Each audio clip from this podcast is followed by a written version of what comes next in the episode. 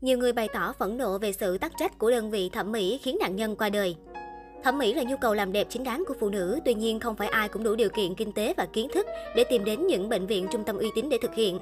Nắm bắt được tâm lý khách hàng, các cơ sở thẩm mỹ viện chui cứ thế mọc ra như nấm. Các bác sĩ 9X2K cũng tự tin giới thiệu mình là ông trùm bà trùm nhằm loe mắt thiên hạ. Đẹp đâu chưa thấy, nhiều nạn nhân đang phải đánh đổi bằng cả tiền bạc, thời gian, thậm chí là cả tính mạng sau mỗi lần giao kéo kém hỏng. Ngày 18 tháng 3, Công an quận Hoàng Mai, Hà Nội cho biết đang điều tra vụ một phụ nữ qua đời sau khi đi nâng mũi tại một cơ sở thẩm mỹ. Trao đổi với tuổi trẻ online, một người thân của nạn nhân cho biết, ngày 14 tháng 1, BTGH, 22 tuổi, quê Long An, được bạn giới thiệu và đến nâng mũi tại một cơ sở thẩm mỹ ở khu biệt thự trong ngõ 147A, Tân Mai, quận Hoàng Mai, Hà Nội. Một ngày sau, gia đình H nhận được thông tin của bệnh viện Bạch Mai, yêu cầu đến bệnh viện để trao đổi trực tiếp gấp vì sức khỏe của H rất nguy kịch.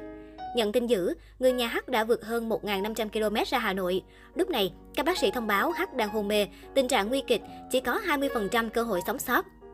Sau quá trình điều tra tại bệnh viện Bạch Mai không có tiến triển, ngày 25 tháng 2, gia đình đã đưa H về bệnh viện Đa khoa Long An tiếp tục điều trị.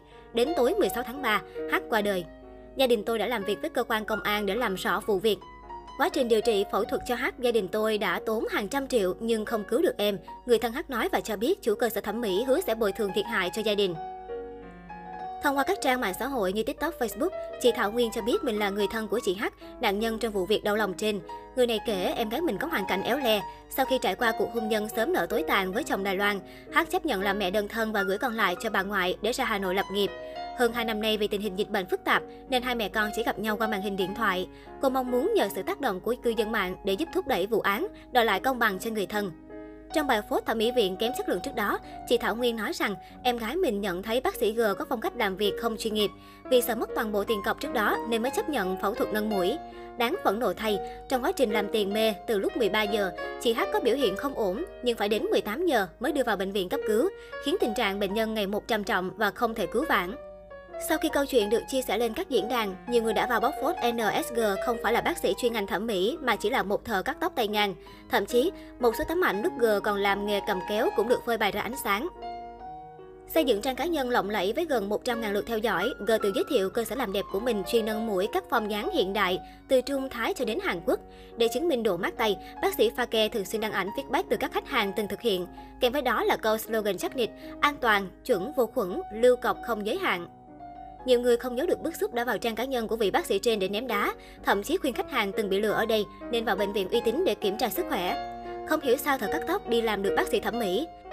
Sống có đạo đức tí đi bạn ơi, ăn không của người khác còn hại chết người nữa. Lúc trả lại tiền cho chị kia có phải không gây ra sự việc như bây giờ rồi không?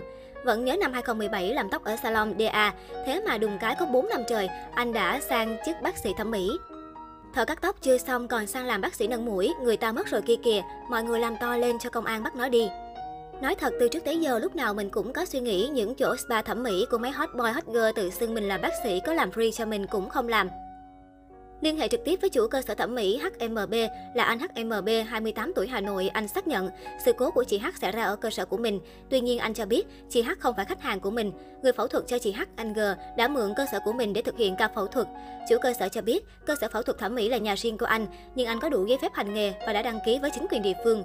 Trước những tin lan truyền trên mạng xã hội rằng anh B khởi điểm là thợ cắt tóc, rồi học mò chuyển sang phẫu thuật thẩm mỹ, anh B phản bác. Đó là những lời bịa đặt bản thân tôi không biết và chưa từng làm tóc. Tại cơ sở thẩm mỹ, tôi làm phẫu thuật tại tầng 2, còn tầng 1 tôi mở thêm dịch vụ làm tóc và thuê thợ về làm hoàn toàn. Anh B cũng khẳng định mình từng học nghề thẩm mỹ tại Thượng Hải, Trung Quốc, sau đó mới về Việt Nam làm việc, mở chi nhánh tại Hà Nội và thành phố Hồ Chí Minh.